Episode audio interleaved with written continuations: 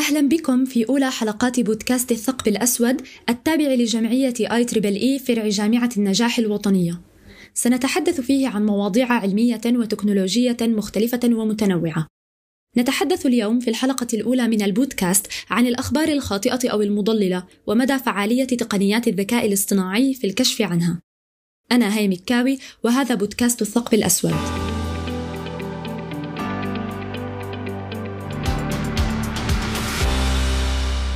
توفر خوارزميات تعلم الآلة والذكاء الاصطناعي وسائل وطرقا للتأكد من المعلومات والأخبار الخاطئة أو المضللة بناء على طريقة الكتابة وطريقة نشر المقالات.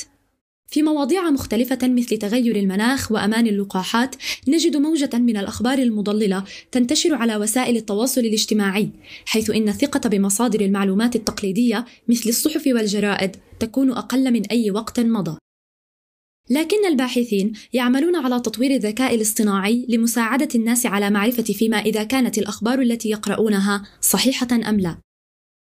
قامت مجموعة من الباحثين بالتعاون مع جامعة تينيسي في الولايات المتحدة الأمريكية بدراسة دور الذكاء الاصطناعي في الكشف عن مدى مصداقية الأخبار التي يتم نشرها في وسائل الإعلام المختلفة.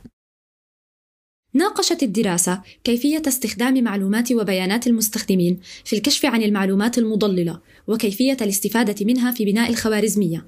وجدت الدراسة أن الذكاء الاصطناعي سيكون ناجحا ومفيدا في تحديد المعلومات الخاطئة إذا تفاعل المستخدمون مع هذه المعلومات وأبدوا آراءهم فيها. في البداية ركز البحث على كيفية تفاعل الناس مع الأخبار المتعلقة بجدري الماء وبعد ذلك بحلول شهر أبريل عام 2020 درس تفاعل الناس مع الأخبار والمعلومات المرتبطة بفيروس كورونا. لاحظ الباحثون فرقا كبيرا في تفاعل المستخدمين مع كلا الموضوعين حيث إن 72% من المستخدمين استطاعوا تحديد الأخبار المضللة حول فيروس كورونا و93% منهم تمكنوا من الاقتناع من خلال استدلال الباحث بأن المحتوى كان مزيفا. ذكر البحث طريقتين للاستدلال على صحة الخبر. الأولى تكون بوضع جملة في أعلى المقال تفيد بأن خوارزمية الذكاء الاصطناعي تجد هذا المقال موثوقا به أو جملة تفيد بأن خوارزمية الذكاء الاصطناعي تجد أن مصدر الخبر موثوقا به تماما. وجد البحث أن سلوك الناس يتخذ أحد مسارين. المسار الأول هو قراءة الدراسة والتفكير فيها وتحديد ما إذا كانوا يصدقونها، والثاني هو النظر في المصدر وما يعتقده الآخرون بشأن الخبر واتخاذ قرار بشأن تصديقه قبل قراءته. تمتاز أدوات الذكاء الاصطناعي بقدرتها على التعامل مع كميات كبيرة من المعلومات بسرعات عالية، ولكنها تفتقر إلى التحليل الدقيق الذي يمكن أن يقدمه الصحفي.